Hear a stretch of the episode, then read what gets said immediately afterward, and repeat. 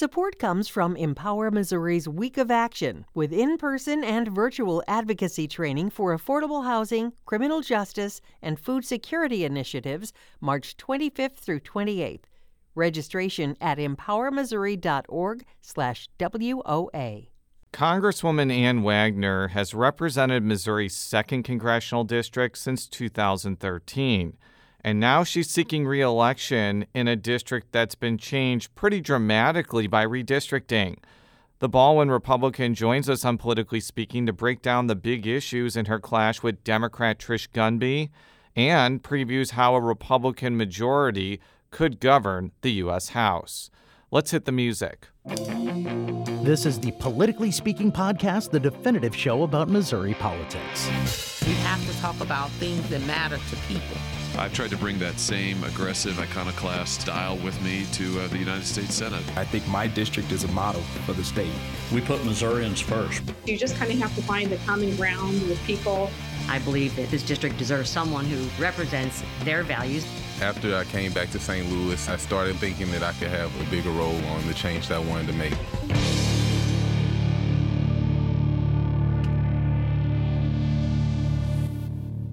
And welcome to Politically Speaking. I'm your host, St. Louis Public Radio political correspondent Jason Rosenbaum.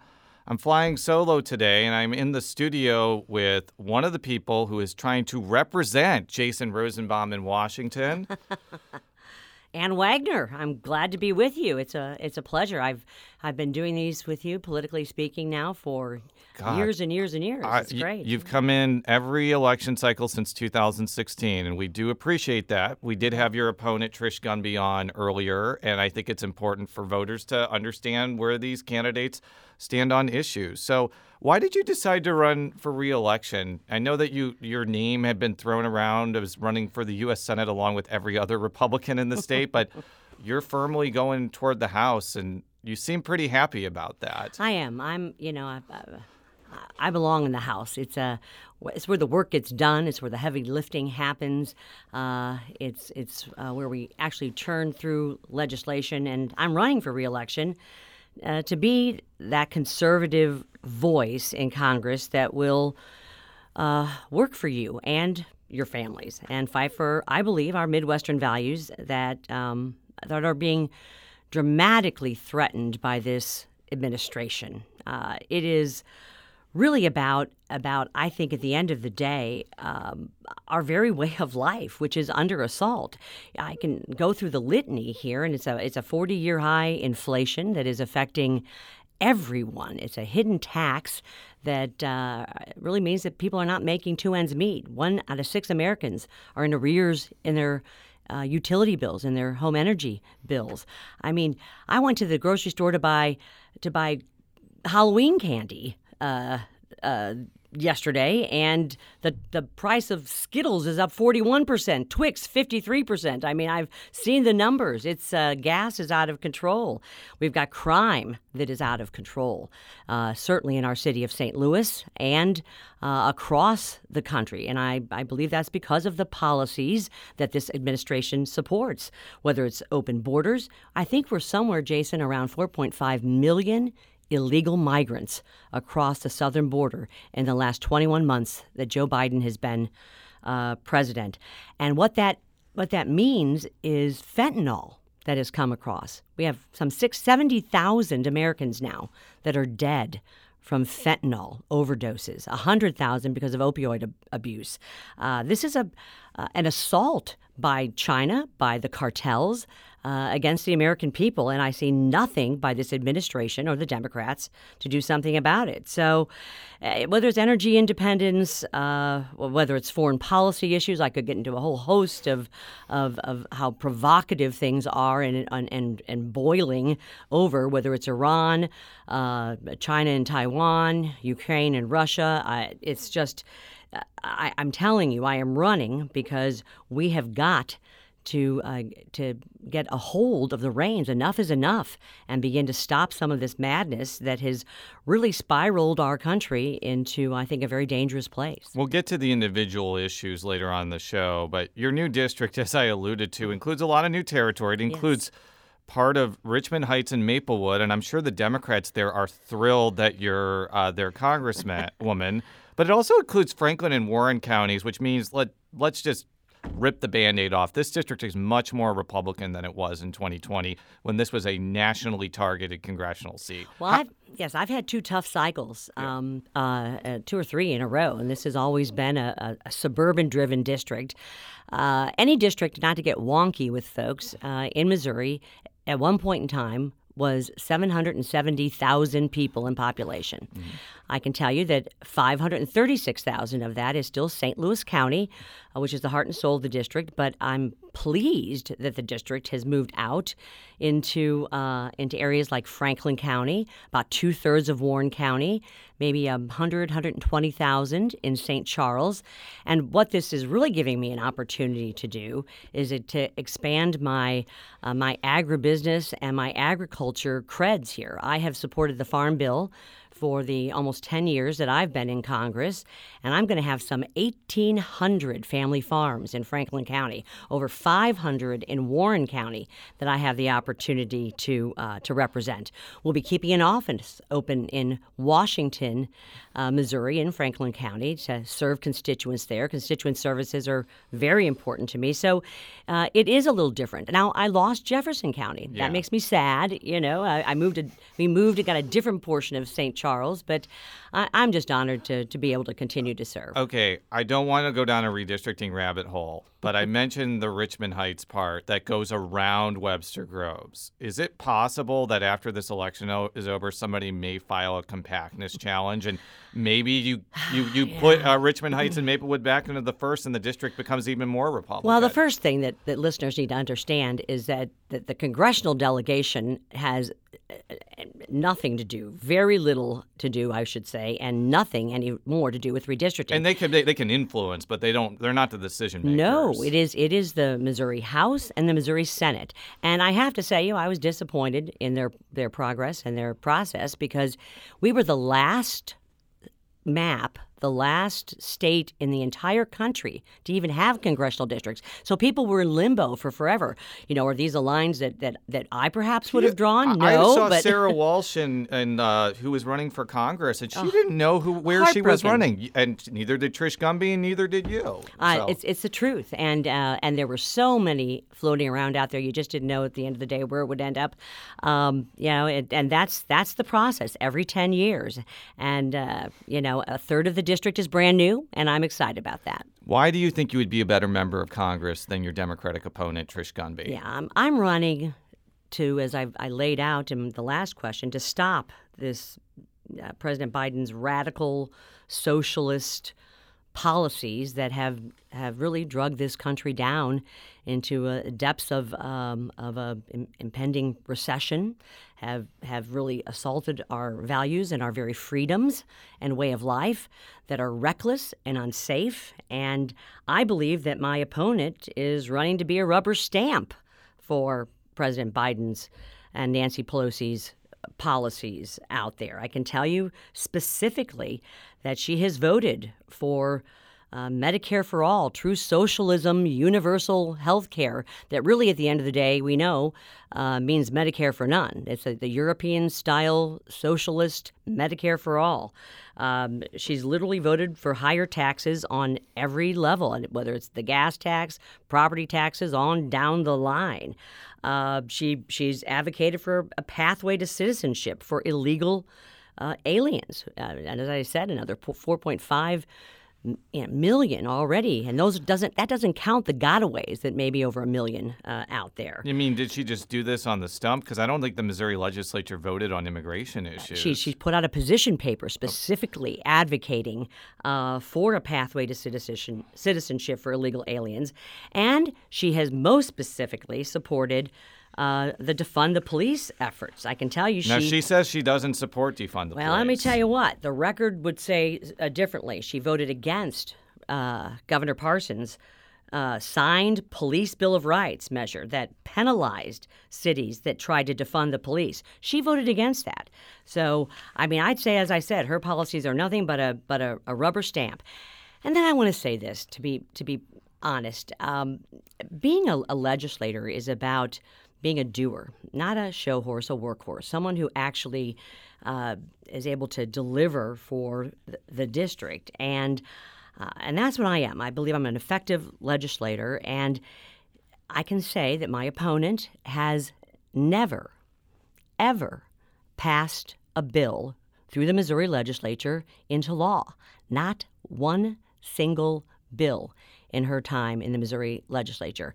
And I here alone, just this in this Congress alone, Jason, the 117th Congress, um, I have passed 10 pieces of legislation through the House.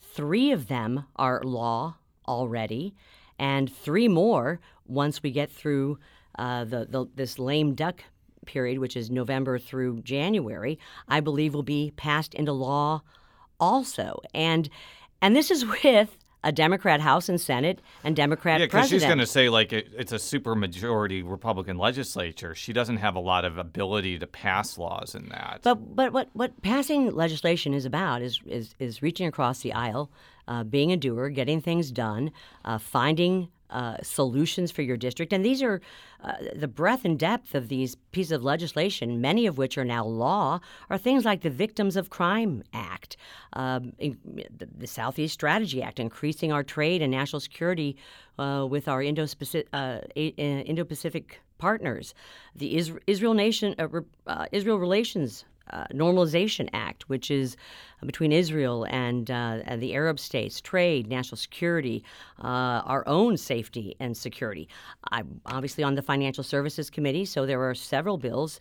Two in particular that um, deal with with uh, regulatory reform in the financial services sector, and uh, I've got a great piece of legislation that I passed that deals with the finan- financial exploitation of of older investors. I, so I've again in a, it, I'm able to, to, to be somebody that actually uh, produces legislation, is an effective legislator, gets things done, and that's a direct contrast, I believe, to my um, to my Democrat opponent. She says that she is making the fall of Roe versus Wade her top issue, and she is banking on a backlash in the second district, especially since Missouri banned most abortions except for medical emergencies. What what are you hearing on that issue?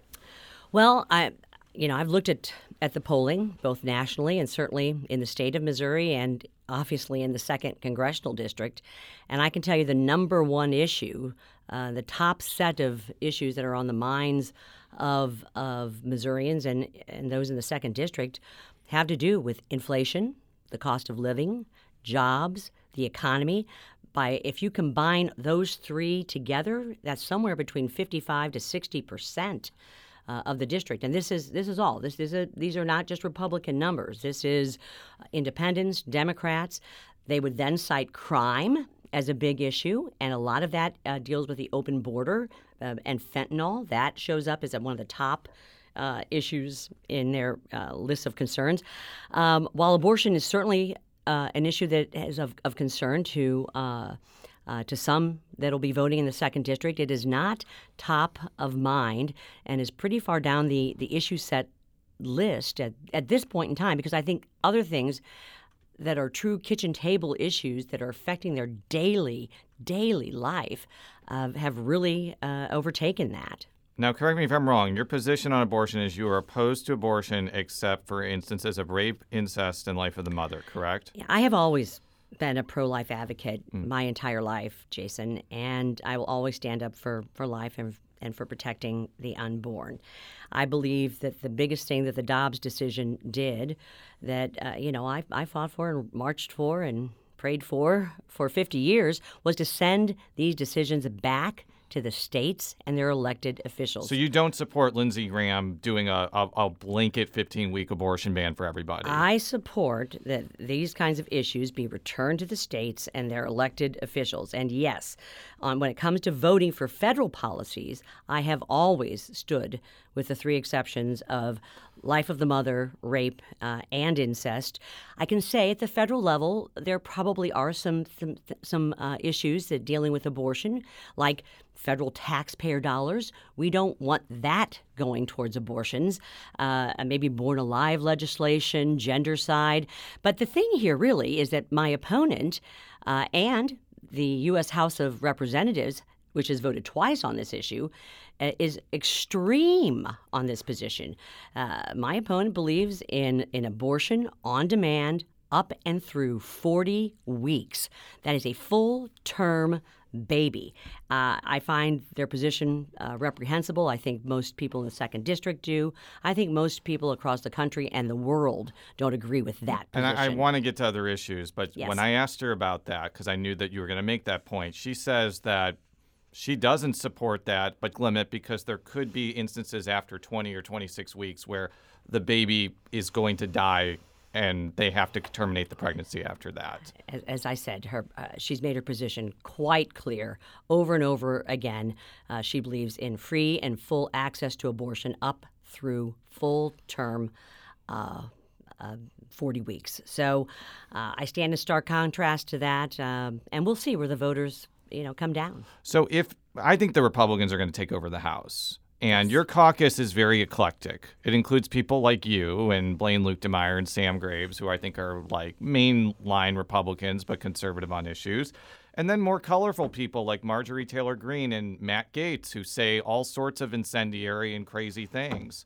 How is a Republican caucus going to be able to function properly, especially when there's still going to be a Democrat in the White House and the Senate may be 50 50 or fairly evenly split, even if it's a Republican majority? Well, I, I think you're right. Uh, uh, we are going to win back the, the U.S. House of Representatives, and that's going to be a mandate and um, and and really a statement not of, of, of the Republican Party in Congress, but one of the people. The people are fed up with these policies and the, the extreme decline in this country over the last, as I said, just 21 months. Elections have consequences, and they've seen those consequences, and they want change. Um, I believe that I won't make any prognostications. I can say the numbers are turning, and the wind seems to be at our back in the House. Somewhere, I'm going to say between 20 and 30 seats we will pick up. I believe that now, given what um, uh, what his uh, we've seen in terms of, of the movement of of some of the undecided and independents as we get closer to election day, I think we're going to take the, the U.S. Senate also, which will put us in a stronger position legislatively. So to get to your point, I believe we can have a governing uh, majority that is going to do things like first of all, stop the out of control spending. We are not going to spend send you know, as this past Congress and Nancy Pelosi has done, and Chuck Schumer, send over $7 trillion of government spending, taxpayer dollars spent down to the President of the United States to be, be signed. Do you count that also the COVID spending under President Trump in that $7 trillion? I do not. Okay. I do not. I do not. I do not Because count- some people would say that that also contributed to inflation Well, too. I think that the CARES Act was something that we needed. That gave us the, the uh, certainly the helped our small businesses, helped for financial stability, uh, help with PPE, help with our research, helped uh, uh, with with uh, the small businesses to keep those in, in in place. So I supported the CARES Act. I didn't support after President Biden uh, took office the additional seven trillion dollars. First, he spent two trillion dollars uh, on a Build Back Better agenda. He spent another trillion on a so-called infrastructure program that was all Green New Deal. He spent another two trillion dollars just uh, a couple months ago uh, on on this. He called it the Inflation Reduction Act, which is not even what Democrats refer to it as. So you can add it all up; it's trillions, and we're going to stop that. We're not going to send that kind of policy down to the president to sign. We're going to talk about regulatory reform. We're going to get behind energy independence. And here's the thing: I'm hoping that this will be uh, such a strong signal to this White House that uh, my hope certainly is that President Biden will work with us and and and do some of the, the kinds of shifts uh, and and moderations that you saw like a Bill Clinton do when he was president. Those are important things that uh, that uh, are really on the. I think that's what the American people are, are are hoping for to get us on the right direction. Now, you mentioned inflation. There are other countries around the world that are dealing with inflation too. Isn't this something that is beyond a legislative body's control and it is more of a global, I, I would say, byproduct of the pandemic ending or something like that? Well, you know, there was all this talk at the beginning of this administration that this was a transitory situation. Um, there, there was a there was a time when perhaps leaving a pandemic, one could have that that discussion. But this president and Speaker Pelosi and uh, Leader Schumer, both Democrats in the House and Senate, led us down a path that sunk us into this record high, 41 year high inflation. And it's because of the trillions and trillions and trillions of dollars uh, that were not paid for of taxpayer government spending uh, that exacerbated inflation. It's because of the over uh, overreaching arm of, of the administrative state or the regulators out there. There's an alphabet soup, as, as everyone knows, of whether it's the EPA, the SEC, the F, FDIC, the CFPB. I could give you one, you know, one one acronym after another that are right now passing rules and regulations to shut down business and uh, and to make it more difficult for them to prosper. Uh, and and that cost Jason gets passed along to the American people. And the third thing I would say that has driven uh, uh, this inflation is a lack of of unleashing energy independence. The first day this president came in, he shut down the Keystone Pipeline. There are 4,400 oil and gas leases right now out there that need to be signed and uh, allowed to move forward that this president has stopped. You know, we don't have to be dependent upon upon. Uh, you know, OPEC and uh, uh, dictators and ayatollahs and others for our oil. We could have our own our own energy independence here and unleash it, uh, especially in the area of liquid natural gas. Well, that was going to be my next question. That Please. has been a common thing that I've heard Republicans like say they, they're mad about the Keystone pipeline being shut down or, or, or oil production not being at, at it is. But if the Keystone pipeline had been not stopped. I think it would have been until 2023 or 2024 before it would was completed. So would that have really affected the gas situation now? And same with like oil production. That that's going to take a long time for that gas to go into the system or It- that oil to go into the system. it doesn't take as long as you as, as you think and and we were a net exporter of of LNG or liquid natural gas when President Trump left office and Joe Biden took over. As I said, he has stopped every single one of the drilling and fracking leases out there. The United States of America, I, I call us the Saudi Arabia of liquid natural gas. We should be exporting it. Not only would we have our own energy independence, we would be we'd we'd be exporting this to Europe and solving their energy crisis right now. And you know what else? It'd be 41% cleaner than what they're getting from Russia and from the East and from uh, China and the other ayatollahs out there. I, I mean, I am an all of the all of the above um, energy policy person, and we should be pursuing all sorts of ways um, uh, for for clean energy. Uh, but I believe in in in things clean energy that would include things like nuclear, and certainly we've got to start the fracking and the and the um, uh, and get these oil drilling leases that are offshore and onshore going again. He shut that all down, and and to me that has caused massive inflation and put us at risk, vulnerably. Um, uh, in terms of our national security, uh, because it's it's not a good place to be in. It's not a good place for the Europe to be in, also, and they've seen that. They've tried to reverse their policies, and uh, I just think there are so many implications, both that are inflationary, national security related, um, and and trade and export related, that that freeing up American energy would would really solve, and that's what we're also going to be focusing on when we take back the majority. We'll be right back after this quick break with Congresswoman Ann Wagner.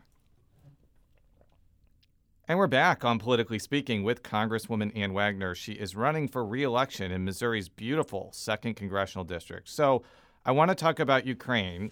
And usually this would be a time when Sarah Kellogg would ask these questions because as somebody who is half Ukrainian and whose uh, family immigrated to the St. Louis area from Ukraine in the 1900s, um, I can't really say that I am unbiased on this issue, even though uh, the Ukrainians did not treat Jewish people particularly well in the 1900s. But she is out sick. I feel like this is a really important issue. So I am going to ask these questions with that disclosure.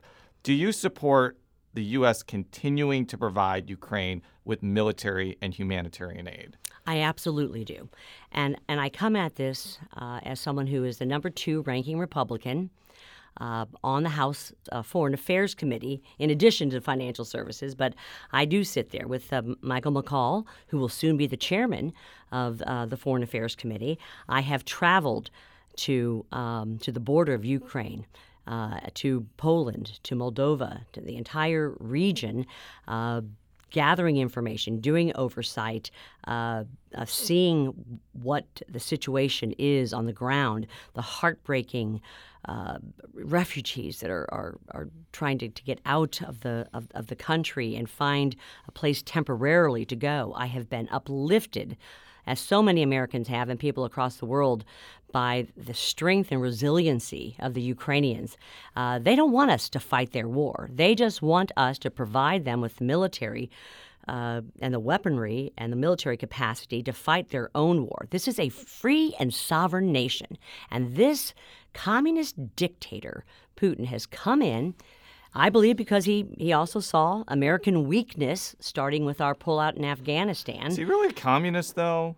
He, he's he, definitely an autocrat. I, I, I think he was a communist back when he, he was he's a KGB, KGB agent. Okay, once a KGB, once a KGB agent, always a KGB agent. C- Uh, continue. my my son would say, once an Army Ranger, always an Army Ranger. Um, but he is evil, and he has committed uh, just a, a tyrant who has committed uh, war crimes that he will be held a- accountable for. So I believe that it's our job to provide Ukraine um, with the weaponry uh, to defeat Putin in Ukraine. He must be stopped there because what I don't want to see is is is Article Five triggered and and to see Putin creep because he won't end with Ukraine if, if he's not stopped. Move into an Article Five country. This is this is again a NATO country that we have an agreement with that would require American boots on the ground fighting that war. I don't want our sons and daughters boots on the ground. I don't want them fighting. I want the Ukrainians to defeat him with our support, that of NATO and the rest of the world um, in Ukraine.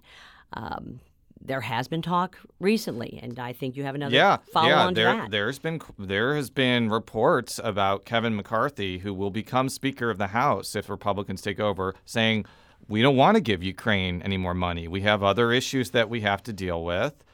Um, is that a mistake, given that Ukraine is about to retake Kherson and they have a lot of momentum right now? Well, I've spoken with the leader, and I've spoken with our own leadership, and I think that his comments are being taken a bit out of um, uh, out of context. What he what he really wants is, and I agree with wholeheartedly, is to see the proper oversight out there. He wants transparency. Uh, and I am quite worried about our own readiness capabilities here in the United States of America. So, what has happened under under the Democrat leadership is there have not been there have not been any hearings about uh, ab- about the money that we've appropriated from a military or humanitarian standpoint to Ukraine. We don't know how much is left. We don't know what specifically has gone towards military.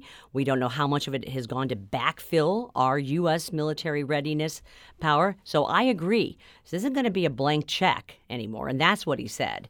Uh, not a blank check, and it won't be. There's got to be oversight. There's got to be uh, transparency. We have to worry about our own readiness, and you know what else? We have to make sure that our other partners in Europe, and they have come together, and in NATO. I mean, who would have ever thought that Sweden and Finland would ever join It- it- it is- NATO? yeah, and I mean- understand, and I understand that that is a controversy too. Like, there's been a lot of criticism of Germany that they haven't done enough because they are so dependent on Russian uh, natural gas and energy. So, And if I- we were supplying them from the U.S., they wouldn't be so I, dependent. I get, I get what you're saying on that, and actually, there's some bipartisan agreement that uh, that's not enough. Now let's go to crime because I think that is a major issue. What would a Republican Congress do to solve the crime problem, or at least make a dent in it? Since I, I, I would argue that this is a local issue, and I think that local jurisdictions need to have the most autonomy here about how they deal with it. Well, um, that, that's true. I mean, one thing that we have to do first and, and foremost is to, to get off this rant of um, of defunding the police. Um, our our police have been uh, absolutely defunded, demoralized, disrespected.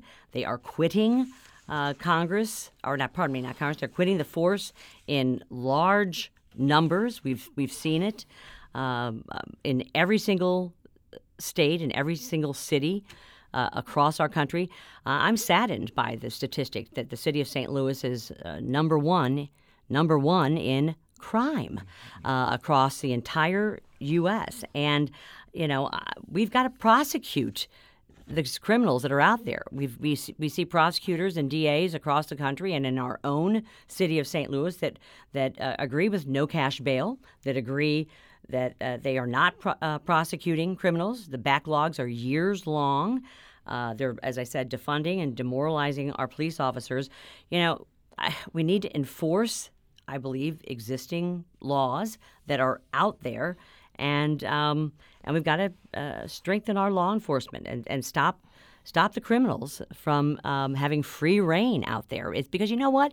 Not only do people feel unsafe uh, and are worried for their, their, their children's and their homes and their properties, or whether they're leaving work in the city of St. Louis, they're also uh, it's also a drain on our economy and jobs as people flee the area. But you mentioned St. Louis and St. Louis, St. Louis County. They raised their sales taxes in 2007 for law enforcement, and I don't see a noticeable improvement. So isn't that kind of a pushback against the idea that more money for police is the only way to solve crime? Well, they're they're not. Um, they haven't put that money towards towards the police department. Their their their their force strength is way down because they have a lot of vacancies. They have basically. left, and they can't film. They can't find cops that want to work in the city of St. Louis. It's it is so sad. They have put restrictions on them um, uh, that uh, uh, in terms of the the kind of weaponry they can use, um, how they protect themselves.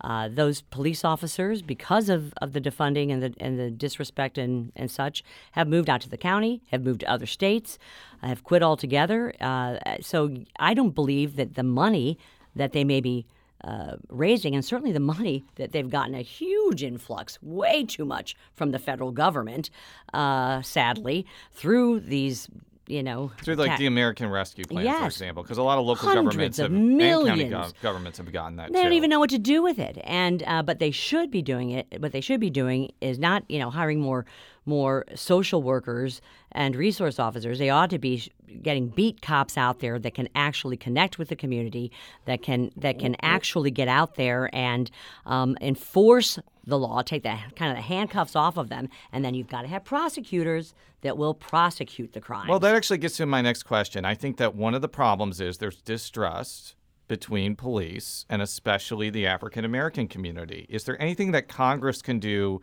to help foster a better relationship? You know, uh, I, I think we can certainly you know recognize the situation. It's really a local, a state and local issue more than than anything. I don't know I, yeah, I always hate it when the heavy hand of the federal government right. gets into issues that are local. I don't. And I, I would argue this isn't even really a policy thing. It, it's it's probably a more of a hearts and minds issue. And I think if you try to micromanage governmental policy to make people feel differently, I think you're going to fail. Especially, basically, especially when it comes to law enforcement issues or education issues. Those those are issues that are decided closest to the to the people. But but if you had more, if you had more police officers that were out there interacting with the community you know, walking the neighborhoods, in the schools, um, I think you'd have a, a, much better relationship. But at this point in time, uh, they don't have uh, the kind of numbers and, and again force readiness to to even uh, address real crime that's going down. And then when they actually make the arrests, nobody prosecutes them.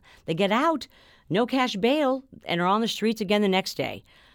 And this is also creeping out into the county. So this is a this is a uh, an, uh, an issue, the crime issue that is an everybody issue, uh, and the drugs are are out of control. All I can tell your listeners is this fentanyl. It's one in dead. This is what I tell every child, every young person out there. I don't care whether it's a single stick of marijuana, one pill. I don't care if you're buying it over the internet and you think it's an Adderall or a, a Xanax. It, it's probably laced with, if it's not been given out by a doctor, a certified doctor and pharmacy, it's probably laced with fentanyl. 70,000 deaths in the last year.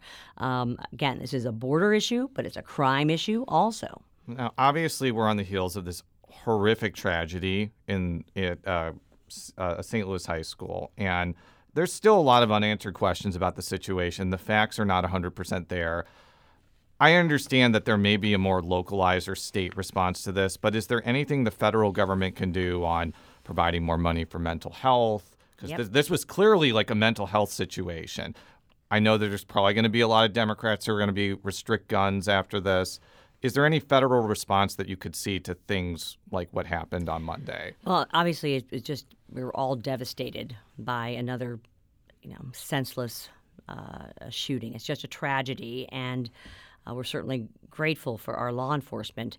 I will say, even as deplenished and depleted as they are, the St. Louis City cops got there within 14 minutes and took down that shooter on the third floor of that school immediately. So we are are grateful for their uh, their bravery and their swift action that saved that saved lives. And it, as I said, breaks my heart. I live in this community. I raise my family here. I am a mother of three children, a mother of three grandchildren now, Jason. And um, uh, as I said, it, it, it's heartbreaking. But I am the only uh, uh, person in this race that has actually supported and passed legislation um, that strengthened a, our background checks, like the Fix NICS program that uh, we passed in 2018 that was signed into law that strengthened the NICS background check system um, by imposing kind of new reporting requirements and and federal agencies and that requires the DOJ to coordinate with state governments and things. So I've done some things that would really strengthen that background check. Second, um, we passed through the House the Stop School Violence Act, which helped us to, to harden our our uh, our schools and provide metal detectors, uh, deterrent measures, um, more security at schools and on school uh, grounds. We also passed through the House uh, in and in just in June of, of 2022 uh, the Hope for Mental Health and Well-Being Act, uh, which enhances behavioral health crisis centers and really sends money back to the states for mobile crisis care, emergency services, crisis call centers. I mean, so we've actually passed pieces of legislation that I think are are um, um, are good and sound. At the end of the day, especially if you're dealing with a mental health issue, it is incumbent upon all of us. Um, to be aware of our fellow man and those that are around us, our friends, our neighbors, the people we interact with. If they're struggling, we've got to get them the help.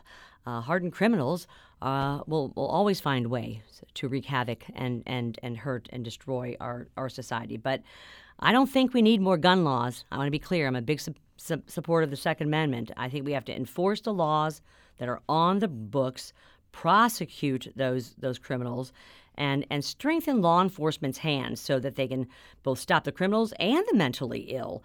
Um, and I'm I'm I'm sad to see this this happen uh, in this horrible tragedy happen in the city of St. Louis. Uh, we'll wait to see some of the other uh, facts that unfold. Thank you so much, Congresswoman, for coming in and talking with me today. By the way, we did record an episode with Trish Gunby during the primary, which we will put a link to. So you, if you are like me in the second congressional district, you can listen to both shows and make an informed decision. Politically Speaking is a product of St. Louis Public Radio, which is a part of the University of Missouri St. Louis. You can find all of our stories at stlpr.org. Follow me on Twitter at jrosenbaum. How could people follow you on Twitter or learn more about your campaign? AnnWagner.com. Thank you very much. And until next time, so long.